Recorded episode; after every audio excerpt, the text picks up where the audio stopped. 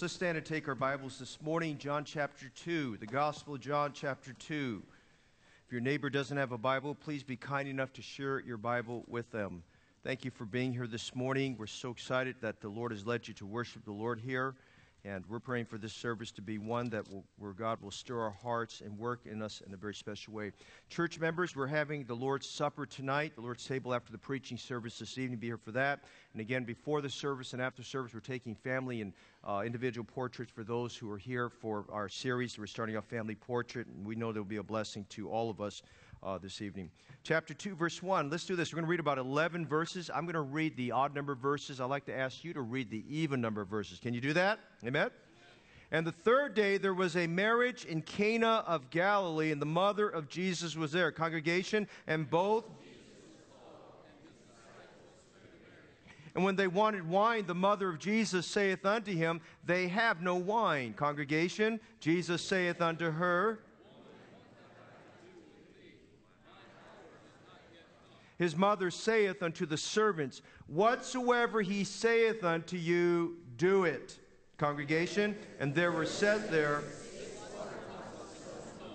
after the manner of the purifying of the Jews, containing two or three firkins apiece. Jesus saith unto them, Fill the water pots with water. And they filled them up to the brim. Congregation, and he saith unto them,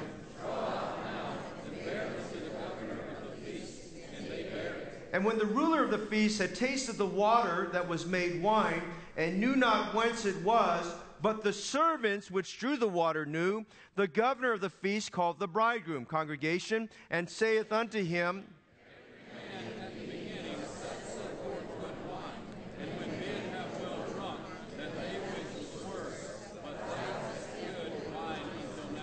This beginning of miracles did Jesus in Cana of Galilee and manifested forth his glory, and his disciples believed on him. This morning, we are looking at a very familiar passage of Scripture. And uh, we're going to see some thoughts this morning as I get to the tail end of it, which is really the crux of the message that really speaks to our heart about the truth that Jesus Christ gives you the best of the best. He never gives you leftovers. He never gives you junk. Jesus Christ gives us the best of the best. And some things we'll notice as we get into our scripture this morning. Uh, we notice in verse 9 that these water, they, had had, they, they ran out of wine, and the ruler of the feast had tasted the water. And he made the statement, that was kept the good wine until now. And verse 11, very important because sometimes this is overlooked. There are two things that are told to us in verse 11. First, that this was the beginning, this was the very first miracle Jesus performed in his ministry. And secondly, that Jesus manifested forth his glory. And there's so much here. We pray this morning, the short time we have, that we'll be able to just let the Lord speak to our hearts. And my prayer for you this morning, that you would experience in your life what this ruler of the feast experienced when he tasted that water. I want you to taste that Jesus Christ gives the best of the best who, of those who come to him.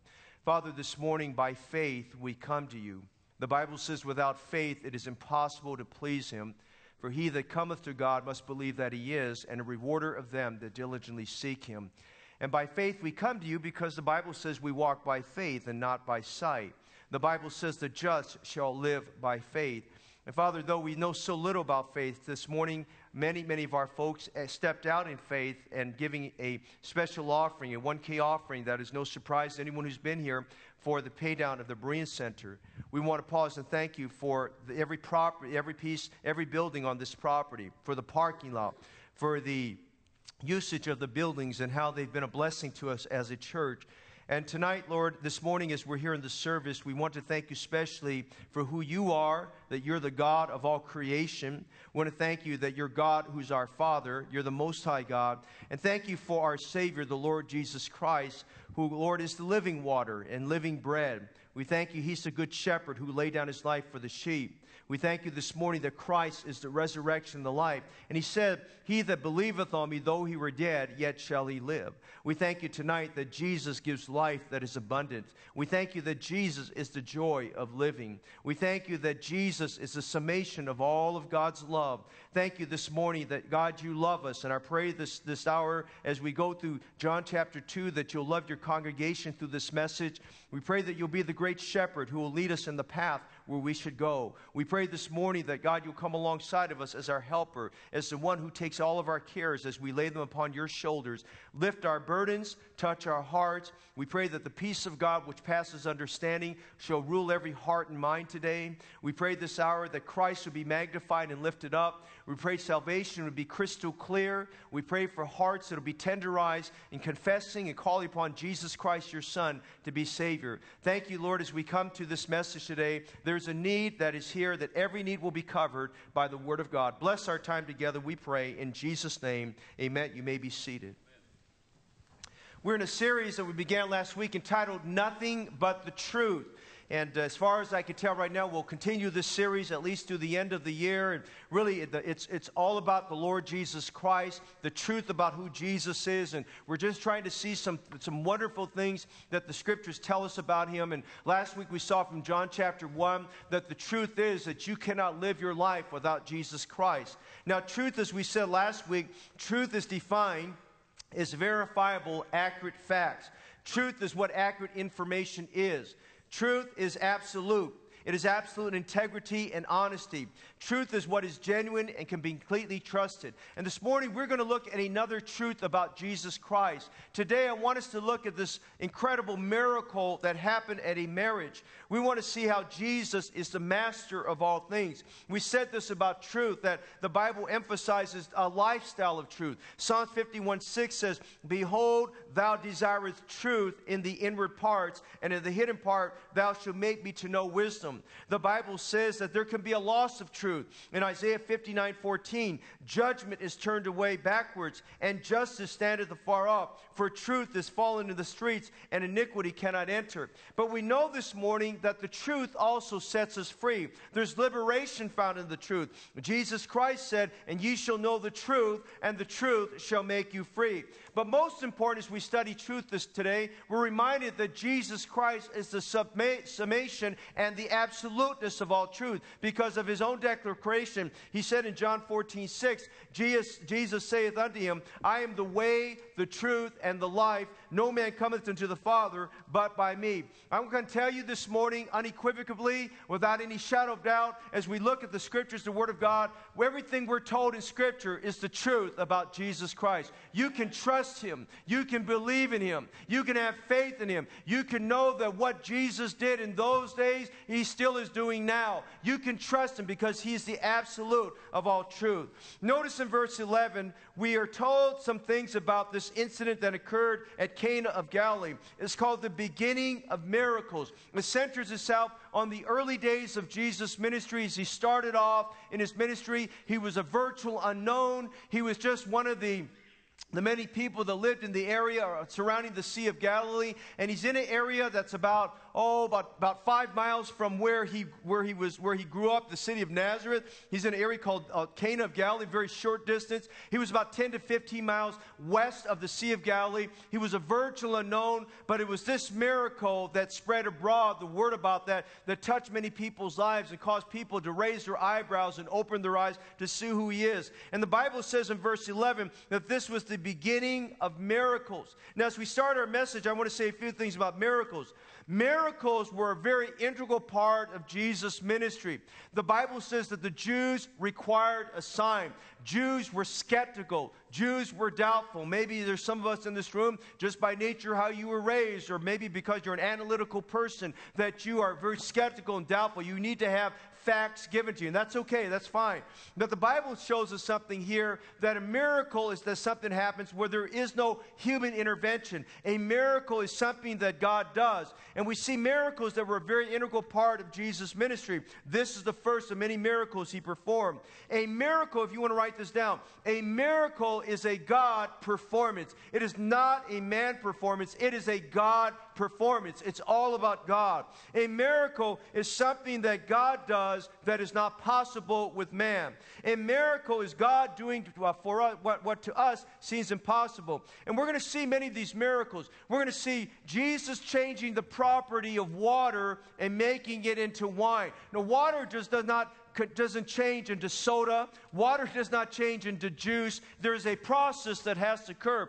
But God does something very miraculous at this wedding. Inside these receptacles, which we know as water pots, He transformed water into wine. Jesus changed the actual properties. We're going to see as we go through the study on nothing but the truth, there are just some things that only God can change. There's just some things only God Himself can, can enact. And we're going to see this morning this wonderful miracle and how this miracle has a wonderful, wonderful lesson for you and I, a takeaway that when we walk out these doors, we can say, I know now that I can seize and grasp on something that God wants me to have. Notice the man said in verse 10, he said, Every man at the beginning does set forth good wine, and when men, when men have well drunk, then that which is worse but thou hast kept the good wine until now. He was saying this that the best was, was reserved to last. He said the end is better than the beginning. He was saying the best is the, the best was still to come. And Jesus Christ will demonstrate to you and I that He is the best of the best. He's better than the best. He is the best all best. And Jesus Christ, when He works in your life and mine, He always gives us and works in life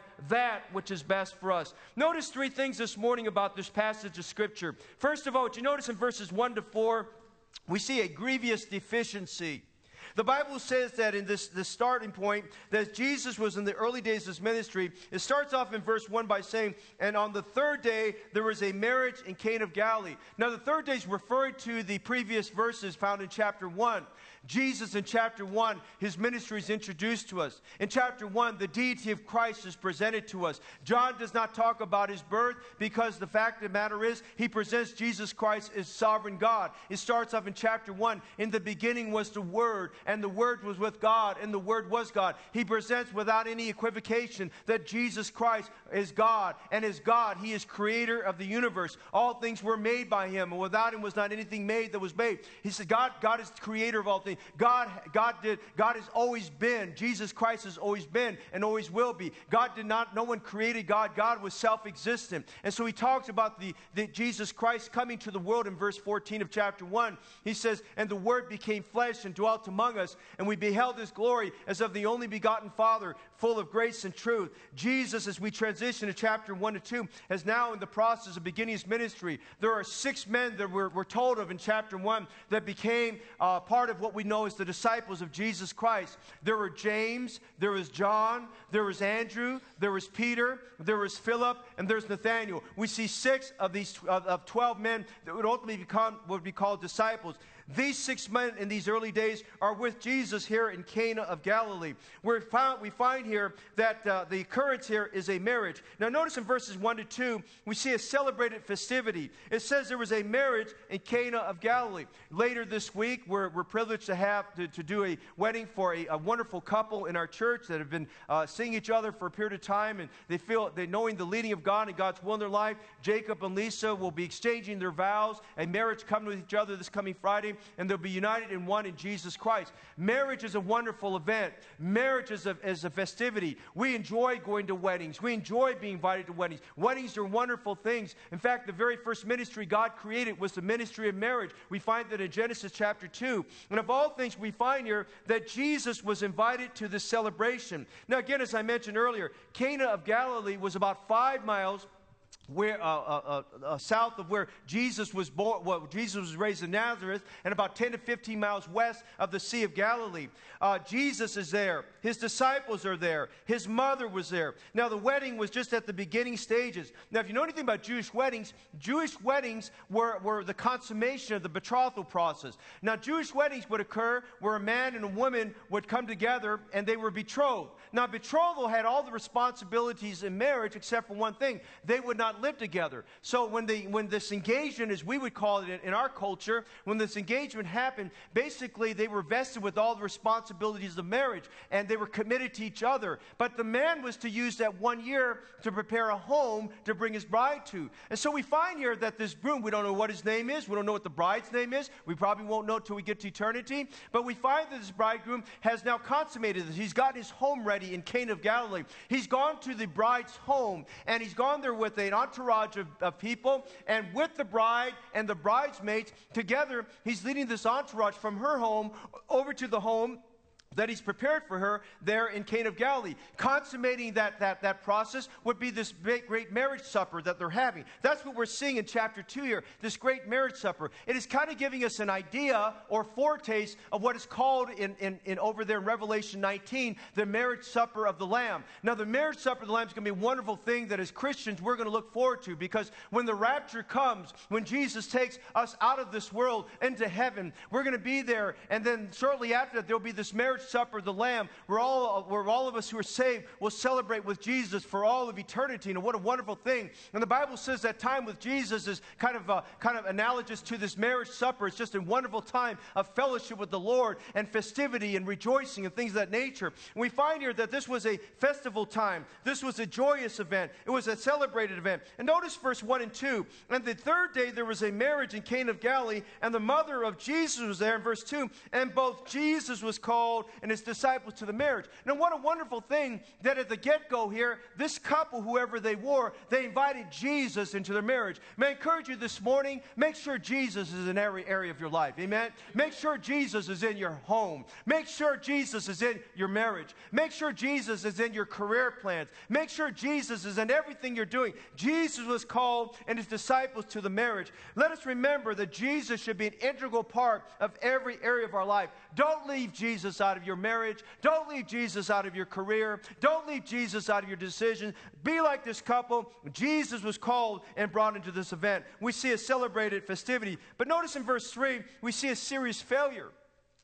Now, I started out by saying in the main point that we see a deficiency that occurred. As Jesus is on this first or second day, most likely it's probably about the second day of this marriage ceremony, Jesus is coming into. And by the way, when they had festivities like this, they would last at least for seven days. That's a long time.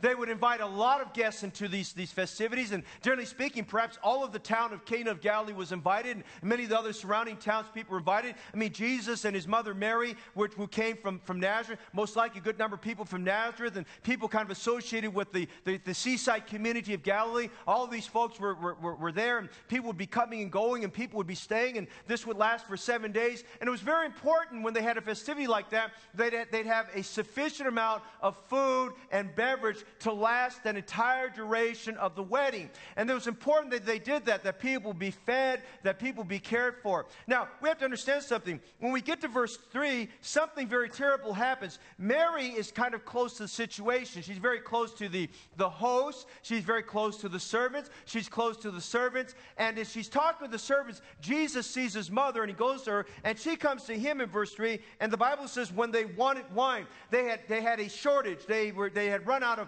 wine to serve their guests. This says, when they wanted wine, Mary then, the Bible says, the mother of Jesus saith unto him, They have no wine. This celebration during these first two days, now it becomes something that now was going to be a complete disaster. If word got out to all the guests, they have no wine. There was a depletion of wine. There was a serious problem. You see, if you ran out of food and you ran out of wine at a ceremony like this, two things would happen. Number one, it would be an incredible embarrassment to your family. Your family would be just uh, shamed and embarrassed for not having planned properly and being disrespectful of all the guests and people that came to have them come and you had nothing to serve them. There'd be embarrassment. But worse than that, this, the elders of the city could look at that situation as being careless negligence and you would have a financial liability on top of that. I mean, it would be the equivalent that the city elders could sue you or basically impose a financial penalty. They would do something that would be compensatory punitive uh, damages against you for having uh, not, not provided sufficiently. So obviously, to run out of food and wine would be a very, very terrible thing. And anybody who had something like this, they'd want to make sure they had enough wine and enough food.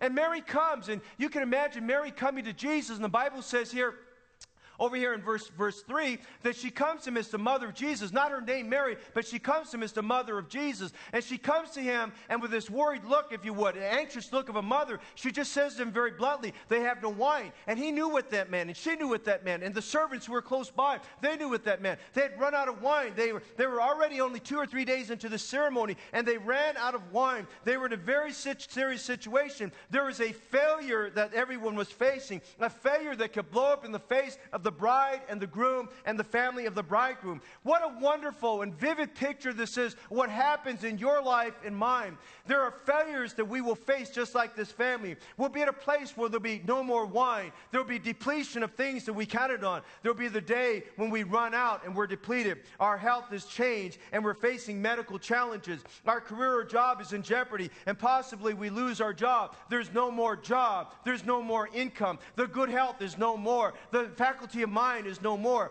Our money runs out. We, no more, we don't have money more. Our health and strength are depleted. She said, There's no more wine. There's no more of the things we've gotten used to. There's no more time. There's no more options. We think about the situation this week as our nation has been hit with, with three back to back tragedies. We have a shooting down in Thousand Oaks, and then in the same area, a wildfire ravaging its way through all those towns, and many hundreds and thousands of acres being burned up. And then north of us here, just about a two and a half, three hour drive up outside of Chico, the area of Paradise, a raging fire through there and devastating an entire city. Not about you, but for me, it's just, it's kind of mind boggling to think about an entire city wiped out by a fire, homes de- devastated, businesses devastated, vehicles gone, precious memories and sentimental thoughts that people have all gone up in smoke and things of that nature. And if you followed anything in the news as some people went back to some of those streets and drove down in the airiness of abandoned cars and burned out cars and what used to be a home no longer there. I mean, those people just a week before were celebrating, rejoicing in their homes and in their communities and their jobs and their quietness and all that. But now they're facing, like this family here, there was no more wine, there's no more home, there's no more memories, there's no more joy. And now they've got to look forward to the next 12 to 24 months of battling with insurance companies and homeowner insurance claims and everything else with that. And where are they going to live and where are they going to do for clothing and how are they going to make do with all these things and all the things going on. I mean, there's a time and place that all of us come to when we just come to this place where there's no more. A serious failure. A failure is when everything's depleted and there's no more. Find these grievous, grievous deficiencies. And I'm going to tell you this morning. Let's thank God for, as we go into the Thanksgiving season, for all the goodness of God in our life. Amen? Amen. Let's thank God you've got good health today. Let's thank God we've got a church we can worship God in. And let's thank God for 19 years that He has been more than faithful to us in taking care of this church. And He has built His church. And He's provided in ways that we take for granted Sunday after Sunday. Let's be thankful for the people that we shake hands with every week. And when they're not here that week, we should be grieving in our heart what happened to them. Are they gone? And what's going on? Let's be thankful today that Jesus is our Savior and that heaven's our home. And let's thank God today that our sins are forgiven. And thanks God. Let's thank God that as we approach the Thanksgiving uh, holiday, holidays that we have another Thanksgiving to celebrate before God. But I will tell you, the time will come for some of us when there will be no more. No more time. No more fellowship. No more good health. They faced a situation where Mary came to them and said, There's no more. Do you notice, secondly, something else this morning? We see not only the grievous failure, but you notice the glorious dynamic. As we get to verses 4 through 11, we find the focus now on the miracle that Jesus would perform. And while we look at the failure, I'm thankful only one or two verses talked about the failure. The remainder of the verses talk about what our God does in those failures. And I want to remind you today sometimes we can get so focused on the failure, we give more time and energy to the failure than we give time and energy to what God's going to do for us in that failure. Amen? And so we notice this glorious dynamic here. We see the celebrations going on. Most of the people at that celebration have no idea they've run out of wine. The, primarily the core group of people knew that they'd run out of wine. The servants knew, possibly the bridegroom knew. We know that there, there are people that knew that they had run out, but uh, it hadn't spread out entirely to the entire group there. And we're told in verse 11 that this would be the beginning of miracles that Jesus would perform and he would manifest his glory. Now we need to understand something this morning. When Jesus does a miracle in the New Testament, Testament. It would always be for the purpose of manifesting His glory. Now let's understand the glory. The glory is the essence of God. The glory is who God is. The Bible says, For all have sinned and come short of the glory of God. The glory is God's holiness. The glory is His moral perfection. The glory is that God is creator, that God never changes, that God is wonderful, and God is deserving of our worship. It says here that He would manifest His glory. Heaven came down, and glory would fill the souls and the lives of people at this instant here. Glory would come down. Let me remind you this morning when you got saved, glory came into your life. When your sins were forgiven, forgiven, glory came into your life. When Jesus came to this marriage, he came there with a purpose. He is all knowing and he's all powerful and he's all sufficient. And in that essence, there, Jesus' glory to be manifested there. You have to remember when this miracle occurred, not everybody knew at once, but as time got along and everyone sampled and tasted that water, it got out that that water was turned into wine. Not everybody knew about it at that moment in time, but everybody would as we start reading through the Gospel of John there. And we see here that Jesus would demonstrate in this matter that he is all God. He would demonstrate that he was God in control of a failure. He was God in control of a disaster. He was God in control of these situations. We look at these fires we look at these shootings and their tragedies, and yet in the midst of all these things, we know as Christians, according to Romans 8:28, there is somehow, some way, some good that's going to come out of this. There's somehow, some way, there's some good that God's going to manifest. It might be someone will come to know Jesus Christ as Savior. It might be that someone's life will be touched through the gospel of Jesus Christ in a special way. It might be that Christians will be used of God to give comfort and help to those who are suffering. Whatever it may be, there's always some good that will come out of the situation. And I want you to see this morning the glorious dynamic of how the power of God is at work through this circumstance and overcoming a failure. First of all, would you notice how God does that? Notice in verses 3 and 4, we see the plea. This glory dynamic or power would be represented through a sequence of events. First of all, we see a plea or a prayer. Notice verse 3 and 4. Mary comes to Jesus. She tells him they have no wine. And then notice the Bible says that uh, Jesus responds to her. Now, the first thing we want to see is that Mary makes a simple request. She comes to him and she says, uh, uh, she says to him, they have no wine. It's her way of basically saying, Jesus, they need your help. She's basically saying, God, Jesus, I know you're God and I know you can do something there. And, and she's basically doing the equivalent of what we do, what we talked about in our adult growth groups this morning about coming to God in prayer, about praying and bringing our needs before God. Let me encourage you this morning, if you weren't in the adult growth groups or if you were, just to reinforce this, to remind ourselves that when problems come and anxieties come, the Bible tells us in everything by prayer and supplication with thanksgiving, let your request be made known to God. Take your problem to God at the beginning and not the end. Make sure that every problem you have, that the plan A is God and there is no plan B. Amen. A lot of times the plan A is we go to secular sources and other counsel for help. There ought to be in our attitude, our heart, as saved, born again people, that plan A is we bring everything with prayer and supplication with thanksgiving to God, saying, God, I'm not sure where this is all going to go. I'm not sure how this is all going to unfold, but I know one thing God, you've got my best interest in mind.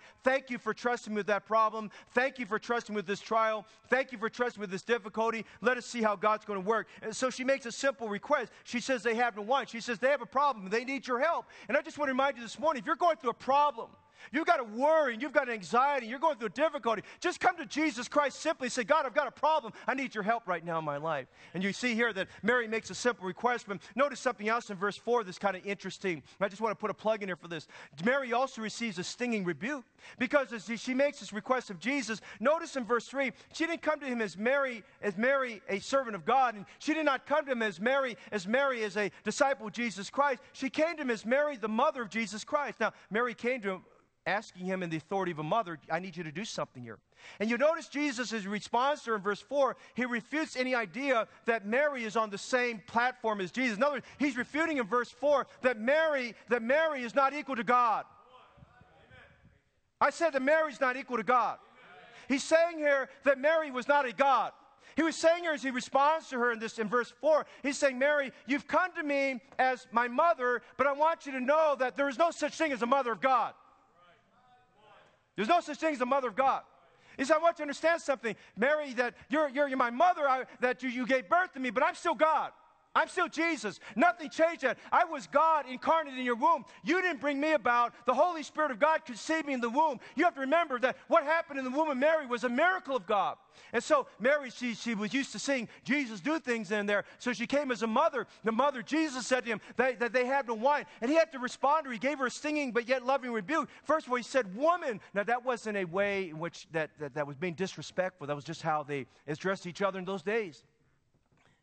He was calling respectfully someone who was, who was of, a, of, a mature, of a mature nature. But he said this, What have I to do with thee? He says, Don't you understand? You came to me in the wrong way. You've come to me in thinking that you have dominion over me. And I remind you this morning that Mary, no matter how you read it and what you see there, Mary never has dominion over Jesus Christ. Jesus Christ always has dominion over her. And there's no such thing as a, as a, as a, as a Virgin Mary who's equal to God. No, if you read and study the scriptures very carefully, Mary was a sinner just like you and me. And Mary, she calls God or Jesus if you would, in, in Luke chapter 1, God, her Savior. She recognized she was a sinner who needed to be saved just like you and me. And so she gives a singing rebuke her, and she realizes she made a mistake, that she came to him as his mother, and he says, Woman, what have I to do with thee? My hour is not yet come. You're asking me to do everything that you know I'm going to do right here. She said, Number one, you don't tell God what to do. You've got to trust God for what's going to happen here. And he was helping Mary to develop in her faith so that she'd understand that God, God was in control of the situation, and Jesus is Lord. And right there at that moment of time, at the beginning of his ministry, Mary humbly and obediently and lovingly accepted the fact. She said, Now I get it. I, I, I, yes, I'm his mother that I brought him into the world, that, but, but he was conceived in me by the Holy Spirit of God, and God is his Father. And really, it's at this moment in time you have to understand that under the ministry of Jesus Christ, I am to submit myself to him. And Mary, at that moment in time, recognized that she was needy just like you and me. She came to him and said, Jesus, I understand what's going on. And so Jesus, as he approaches, says, Listen, you just have to follow me. You have to understand I know what I'm doing, and I'm going to take care of all this. And you just see here from this point on, that in a firm way, he lets her know that I've got this situation under control, Mary. Mary. And so we see the plea, but notice the participants.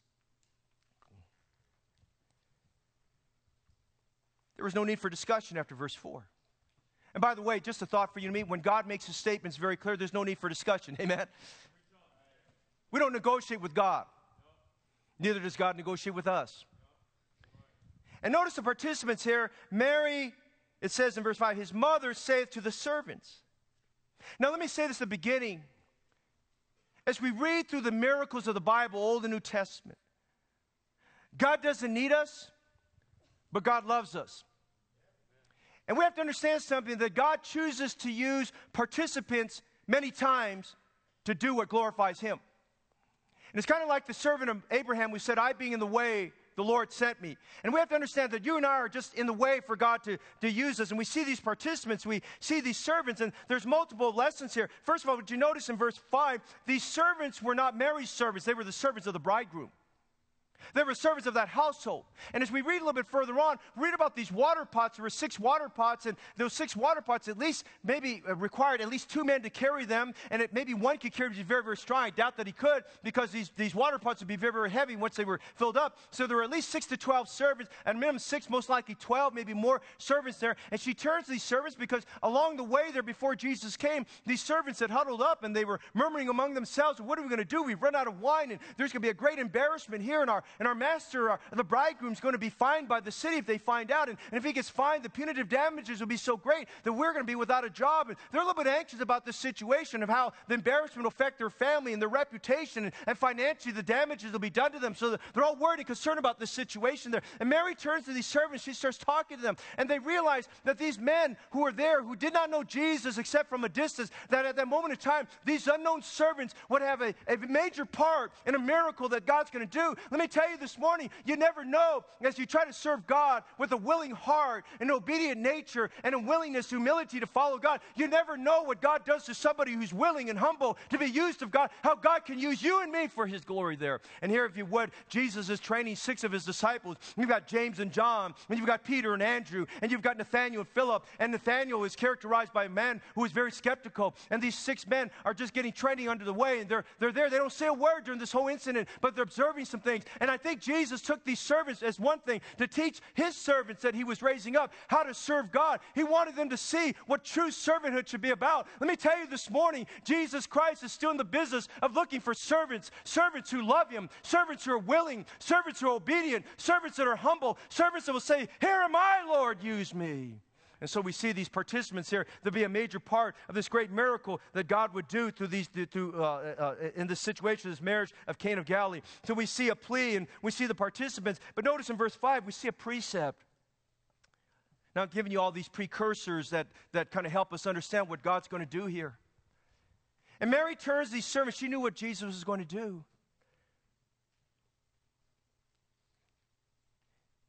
And as a friend of the family,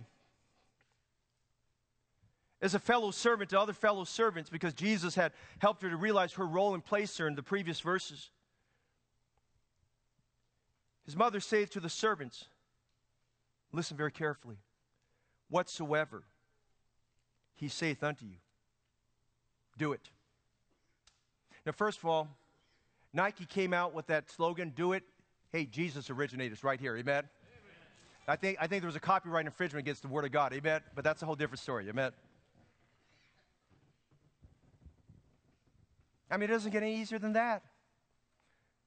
Whatever he tells you to do, just do it. Why did he say that? Because she, what did she say? Well, I think she knew that whatever he would tell them, human rationale comes into place. And sometimes when God does things, it doesn't make sense to us. But the truth of the matter is, God has more sense than us. And what make, doesn't make sense to us, we just have to trust God. It's very sensible.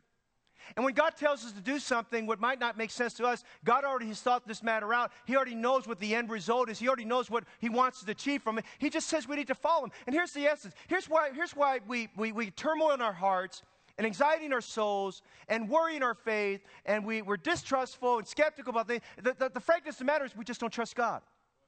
The frankness of the matter is we, we think God doesn't make sense, but the reality is God makes a lot of sense in what he does there. And here's what I'm saying this morning. When she turned these servants who were perplexed and anxious and worried about what was going to happen to their jobs and what was going to happen to the bridegroom, she just basically said to them in a very loving way, whatever he tells you, just do it. Don't worry about it. Just do what he tells you to do. Hey, that's like the pastor getting up. I could, I could, I could give you, I can give you two minute sermons every Sunday. If everybody one of us were obedient, I could just get up every Sunday and says, whatever he saith to you, do it. And I could say amen, and you'd go home and have your barbecue. Amen? Unfortunately, it doesn't work that way. Amen?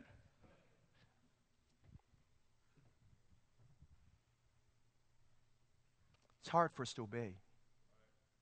If you take your Bibles, go with me to 2 Kings chapter 5. In 2 Kings 5, we see a very good Old Testament example of this.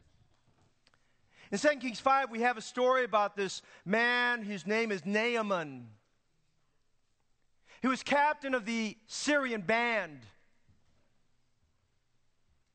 The Bible describes him as a great man, well esteemed. But in verse 1 of 2 Kings 5, it says, But he was a leper. And leprosy, wherever we read that in the Bible, leprosy is a vivid picture of sin. Leprosy in those days was, had no cure. And leprosy, when you were contracted leprosy, there was only one result, and that was a fatality. You would die of the leprosy. Your limbs would fall apart, and your nerves would lose their, their feelings. And it was a very terrible, terrible death to, to experience there. And this man had leprosy, and he had a little maid that said, Oh, would to God that my master could go to the prophet of Israel, because he will certainly take care of your, your situation. And word got to him because he was desperate, because there was no doctor that could help him, and there was no medicine they could give him, and there was no incantation that some witch could give him during that time because they were pagan people, those Syrians.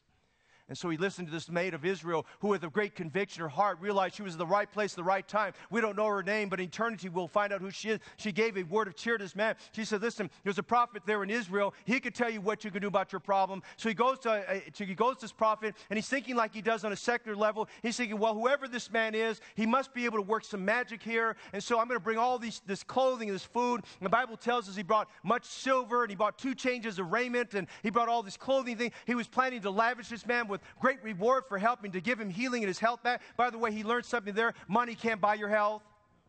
He learned money can't buy your happiness. And by the way, he learned money can't buy you heaven. Amen.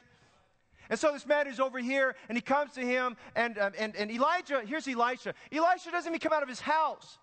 Elisha's kind of going like this, oh, that's a no brainer. God will take care of this. And God did.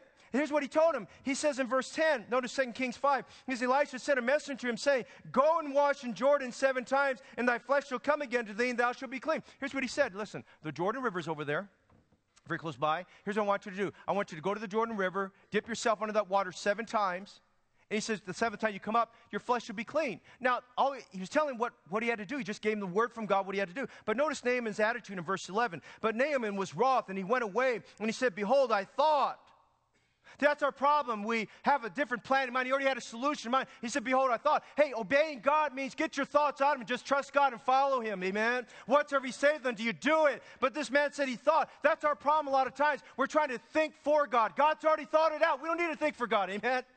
He says, Behold, I thought. And he says, He will surely come to me and Sam and call him the name of the Lord his God and strike his hand over the place and recover the leper. He was thinking in his mindset, Well, certainly this prophet, if he's so great, if he's so powerful, and what this maid says, he'll come and he'll look at this place and he'll just say a word and, and a lightning bolt will come down and he'll strike me on the head and this leprosy will go away. That's not what he said. He said, I want you to go to the river of, of, of, Jordan. And he says, I want you to go inside that water and dip yourself seven times and you're going to come up clean. And so he's mad and he goes away angry. He's filled, in fact, he's beyond mad. He's filled with wrath. And the Bible says here that his servants, his servants are, uh, uh, see, watch what's going on. And notice what he says out loud in verse 12. He talks about the rivers of Damascus. He talks about Abana and Pharpar, rivers of Damascus. Are they not better than all the waters of Israel? And he's equating things that, that, that, that were sensible to him that, that, that he thought, this doesn't make sense. He says, Why do you want me to go to the river Jordan? Jordan's dirty.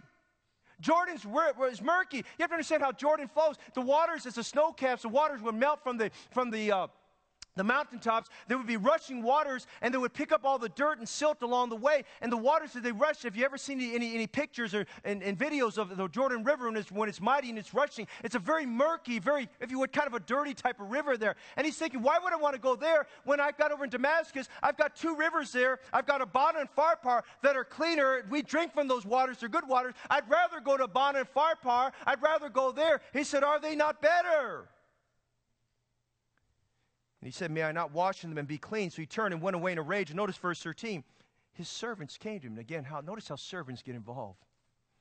And his servants came near, and they spake unto him and said, My father, if the prophet had bid thee to do some great thing, wouldst thou not have done it? How much rather than when he said to thee, Watch and be clean? You know, these men had a lot of sense. They just trusted the word of the prophet more, more than they trusted the word of Naaman. And they said, Look, if, if he wanted to do some great thing, he would have done it. He just told you simply, All you got to do is go down the river Jordan, dip yourself up and down seven times, and you're going to be clean. And listen, he, he reluctantly did that, but he went there and he, he dipped himself down under and dipped himself up, dipped himself under and pulled himself up, dipped himself under. He did it for seven times, and the Bible Bible says his flesh appeared just like the flesh of a little baby.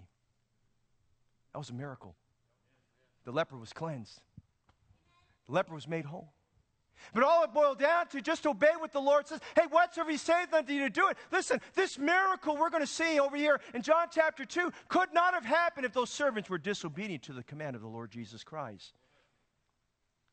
Oh, many times we want God to do something for us, but there's this rebellion, this disobedience that's keep us from doing what God wants us to do. Obedience to the Lord is always a required prerequisite for His power to work. You're going through some deep waters right now a difficult situation, you feel like your prayer is not being answered, you need to step back and ask yourself this question Is there disobedience in my life? Am I keeping the commandments of God? Are you doing like Mary said to them, Whatsoever he saith to you to do it? Are you doing it? Are you doing what God wants you to do? We see the participants, we see the plea. What you notice in verse 6, the pots. Now, our attention, I want you to imagine someone with a camcorder giving us visual what's going on here at this wedding festival. The camcorder has been, the video has been on Mary's conversation with Jesus, Mary's conversation now to the servants, and then the recorder has taken this camera, like our live stream people are doing right now, and he shifts it over to the front entrance of the house, the front entrance of this property, where these six massive water pots. And look what happens here in verse 6. And there were set there six water pots of stone. These were, these were not made out of ceramic, these were water pots of stone. They were cut out of stone. They were heavy. And the Bible says they were large. In fact, the capacity of these, these water pots were what the Bible describes in verse 6 two to three firkins. Now, firkin, is, depending on how you measure it, could be anywhere in our in terms of how we, we measure weight and so forth. There could be anywhere from six to ten gallons in capacity, if you can imagine that. And I just want you to imagine for just a minute. Imagine going to Costco and buying buying uh, buying a you know where I guess it's two gallons of milk in a box there, and carrying two of those. That's four gallons, and that could be pretty heavy. Walking around Costco carrying that. I want you to imagine with me this huge, huge stonework, this huge receptacle there at the front entrance of this property that could contain anywhere from from a minimum of 18 to 27, maybe 30 gallons of, of liquid there. And the Bible pulls our attention here. Notice in verse 6, it says that there were there, uh, there, there were set there six water pots of stone after the manner of the purifying of the Jews, containing two or three firkins apiece. Now, let's understand what's going on here. The camcorder, the recorder is shifted over to these, these, these, these, pots here because Jesus has his participants. Jesus has received and said he'll answer the prayer. There's been a precept that's been given, and now our focus attention is on these water pots. And the water pots would be an instrumental part of how God is going to do a great miracle that would blow everyone's mind because no one is thinking about these pots and nobody's thinking about these water, the water that's in there. And as we look at these pots, we have to think about their significance. Those water pots, when you came into that property after walking on the dusty roads and traveling five miles from Nazareth to Cana, or having tra- traveled 10 to 15 miles from the shoreline of this, this miracle be performed. And watch this. Jesus had to have the servants. And Jesus had to have obedience. But Jesus also had to have certain vessels. Do you understand something this morning? Before God's ever going to work in your life and mine, God's got to have clean vessels. God's got to have clean vessels. Now I'm of the belief. I can't prove it, but I'm of the belief that these vessels, the water had been used up. And if there was any water, it's just a small residue that was at the bottom. The Bible tells us that in a great house, there are vessels of gold, and of silver, and of wood, and of earth, and some of honor, some of dishonor. And it says this in 2 Timothy 2:20, if a man therefore purge himself from these, he shall be a vessel unto honor, sanctified, and meet for the master's use. And we have to remind ourselves that our lives are a vessel. Jesus, the Apostle Paul said this in 2 Corinthians 4 6. We have this treasure in earthen vessels that the excellency of the power may be of God and not of us. And the picture we're trying to getting an eyeball on as the, as the recorder is being turned in this passage of scripture, as we see these vessels that would be used of the Lord. And I'm just saying this morning, let's have a servant's heart, but let's be clean vessels that God can use. Let's be willing vessels that He can use. Let's be available vessels that the Lord can use there. And so the focus is on these pots, and the focus is on the plea, and the focus on these participants, and the focus on the priest. But you notice here's where the big deal comes up. Look at verses 7 and 9. The focus is on the performance.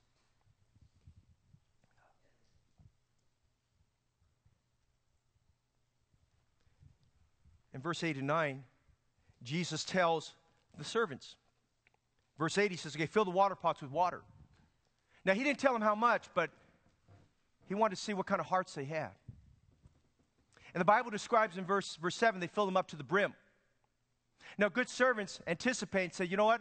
I'm going to do exactly what I'm told, and I'm just going to assume he wants it to the top. I'm going to fill it to the top. What if one of those servants says, well, I'm just going to fill halfway because I don't know how much he needs? Then he's inserting his feelings into it and not obeying what the, what the master wanted to do.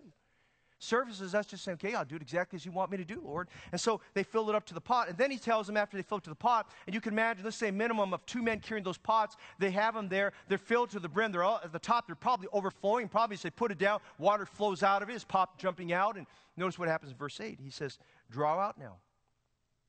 Take some water out and bear it to the governors of the feast, and they bear it.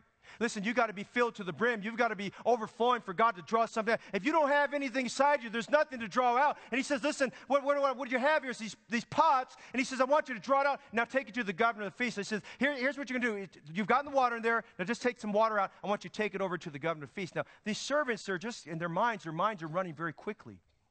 These servants now have not said a thing, and they're not going to say a thing. They're just obeying what they're told to do. But in their minds, they're knowing, okay, we had no wine. He told us to take these pots, and he said, fill them up to the brim, and we're drawing the water out of, the, out of there. We're taking there. They, are thinking in their mind, here, here's the water we're drawing out. Something's happened to that water. Something's going on there that we're not sure what happened. Something's happening here that's never happened before and probably never happened again. But something's going to happen here, and we can't wait to see what's going to happen. And so these men, they draw the water out. Notice verse 9. They give the water to the ruler of the feast. Notice what you notice, verse 9, please. And when the ruler of the feast had tasted the water that was made wine, did you underline that? The water that he tasted was made wine. Now, that ruler of the feast had no idea there was a shortage. He had no idea there was a failure. All he knew was that someone wanted him to sample this wine. And he says here, as he did so, I want you to understand this. It says, when he tasted the water that was made wine, it knew not whence it was, but the servants which drew the water knew. The governor of the feast called the bridegroom, and he said unto him, Every man in the beginning does set forth good wine wine. And when men have well drunk, then that which is worse, but thou hast kept the good wine until now. Let's look very carefully because I got to end the sermon. Watch what happens. This man drinks this water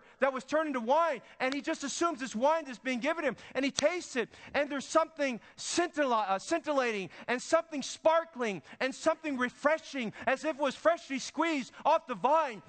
And he drinks this, and his eyes are open, and his taste buds go uh, burst alive with flavors because he's thinking, "Wow, this is great stuff." It's like it's like apple cider that's been popped out of a bottle, that's been poured out. It's scintillating, and it's and it's, it's, it's, it's and it's just I feel it in the taste of the apple and the and the acidity and all of those things there. He's tasting that, and he says, "Look, every man in the beginning gives his best at the beginning and his worst at the end, but you've saved the best until last." He's saying, "You've given us the best of the best. We're halfway through this marriage at this marriage ceremony." Ceremony and you're giving us the best when most people give their best at the beginning. He says, Man, there's still more to come. Watch what Jesus is doing there behind the scenes. Jesus, all he did was speak the word. He said, I want you to take those water pots and fill them up to the brim. He says, I want you to draw it from the water pot and give it to the governor of the feast. They give it out to, and these, these, these men, these servants, they're just the participants along the way. But watch what happens. A performance happens, a miracle occurs. Jesus changed the water to wine. Jesus did the, he made, he made possible the impossible. Jesus changed changed that which was natural by supernatural. Jesus changed the property of that water into wine. He did something that only Jesus could do. He turned the ordinary into extraordinary. It was something that could not be explained by man. The Bible says that the ruler of the feast did not know what was going on, but the servants knew. The servants knew that the moment that that water went into that pot,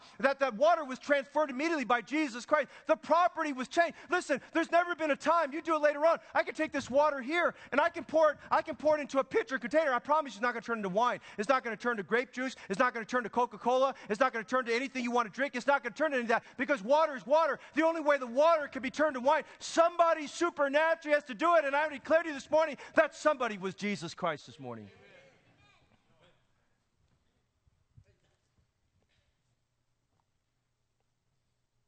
The wonderful truth in this, write this down. Jesus can change what you and I cannot change. He can take our failures and make them successes.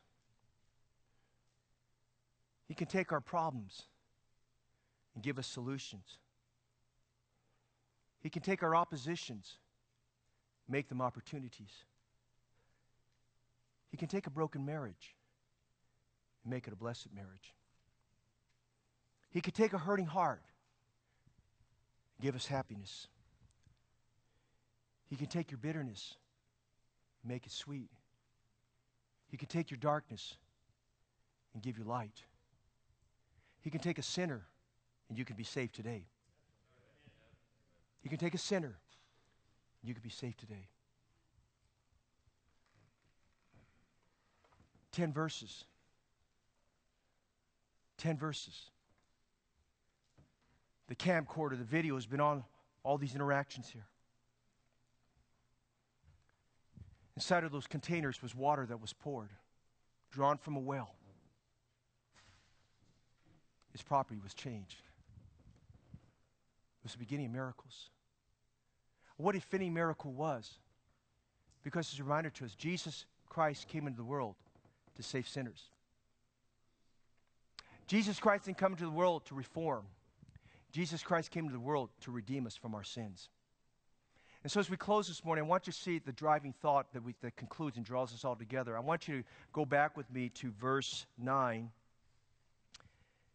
And we've seen the grievous deficiency, the glorious dynamic, the power of God at work. But I want you to notice in verse 9, please don't miss this. I want you to see a gratifying discovery. And in verse 9, it says, When the ruler of the feast had tasted the water. Just stop there. And I want you to underline those thoughts. A man tasted the water. But it wasn't water that he tasted, the water was changed, the water was transformed. He tasted and he realized in his own testimonial in verse 10, he said that Jesus Christ, what he drank was the best of the best. Jesus Christ never gives us less than best. Jesus Christ never gives us leftovers. Jesus Christ never gives us junk. Jesus Christ gives us the best. He said, well, what's the driving point? Here's the driving point. The Bible tells us this in 1 Peter chapter 2, verse 3. If so be that you've tasted that the Lord is good. Over there in Psalms 34, it tells us in verse 7 or 8, oh, taste and see that the Lord is good. And here's what I want you to close this morning. What this man tasted changed his palate, but more than changed his palate, it changed his future and it changed his life. He tasted and he saw that this water, that there was something that he got that was better better. Can I tell you this morning, the greatest discovery about the Christian life is tasting and seeing that the Lord is good tasting and seeing that he's the living water. Look at, he tasted the water. Two things you find in the scriptures in the Gospel of John. Water is a picture of how Jesus portrays himself. He is living water. He tells the woman at the well, He that drinketh of this water shall never thirst again. Later on in John chapter 7, he speaks about, he tells them about the ministry of the Holy Spirit. And when you believe and trust Jesus Christ as Savior, he makes a statement that out of his belly shall flow rivers of living water. And he was not speaking about himself, the Bible says there, but by its own commentary. He was speaking about the Holy Spirit of God. And here's what we want to end with this morning. The greatest discovery you can have about the miraculous working of God in your life is tasting and seeing that the Lord is good. Tasting, experiencing the greatness of the Christian life, and tasting, experiencing all that God wants to do for your life. I want to tell you this morning if you're not saved, I want you to taste and see and experience the blessing of forgiveness, and taste and see being set free from your sins, and tasting and seeing that you have eternal life. Oh, some of us need to go out further and we need to taste and see answers to prayer. And we need to taste and see the joy of the Lord. And we need to taste and see how He takes our bitterness and makes it blessed. And we need to taste and see that He can take a hungry soul and make it filled. I just say this morning, we need to taste and to see that the Lord is good in your life and mine. David said, Oh, magnify the Lord with me. Let us exalt his name together. I sought the Lord, and he heard me and delivered me from all my fears. They looked at him and were lightened, and their faces were not ashamed. This poor man cried, and the Lord heard him and saved him out of all his troubles. The angel of the Lord encampeth round about them that fear him and delivereth them. Oh, taste and see that the Lord is good. Blessed is the man that trusts him. Hey, this morning, do, do, do several things for yourself. We're done. Number one, would you taste the Lord? Would you taste and see that he can deliver you from your secret fears? David came to him. His fears overwhelmed him. But David came to the place where later on he said in verse 8, Taste and see that the Lord is good. Taste and see that the Lord is good for your secret fears, but taste and see the Lord is good for your spiritual food. Get in the Bible. Taste and see that the Lord is good. Peter said it this way we should desire the sincere milk of the Word of God. The Bible tells us that we should taste and see that His Word can feed our soul. Taste and see that the Lord is good in the stretch of your faith. Notice in Psalms 34 8, he says, Oh, taste and see that the Lord is good. Blessed is the man that trusteth in Him. This morning, more than anything else, would you taste and see the Lord is good for your forgiveness and for your future? I call upon you this morning. This man experienced what God did. And notice as we go back to John chapter 2. This was the beginning of miracles. Now, as we fast forward and get to John chapter 4, word spread through all of the Galilean communities about this miracle that Jesus did. It got as far up to Capernaum. We know about that because a man of Capernaum came down to see him later on in John chapter 4. Word spread out because Jesus manifested his glory. He didn't have to talk about it, people talked about what he did there. And I'm saying this morning, now 2,000 years later, we get to talk about H. Jesus, who has the same ability to work in your life as he did in the lives of those people. Do you have a need? You're at the place where there's no more? No more hope? No more money? No more light? More important, you're not sure about where you're going to spend eternity? Let Jesus come in. Let Jesus change the unchangeable. Do the impossible this morning you're not sure you're saved, the most important thing to get out of this, if you're not sure you're saved, if you know within your heart you're not sure you're going to heaven, why don't you taste this morning and see that the Lord is able to save you from your sins? He can take a sinner and make you a saint. He can take you out of darkness and give you light. God is light, God is love, and God is life. Receive Jesus today. Taste and see. That man tasted the water that was made wine. He said, You've kept the best for the last. And this morning, Jesus Christ gives us the best of the best. Don't reject it, don't turn it away. Taste and see that the Lord is good. Father, today, thank you for this passage of Scripture that speaks so wonderfully to us about the power of God, your ability to change, your ability that you know all things, you're all powerful.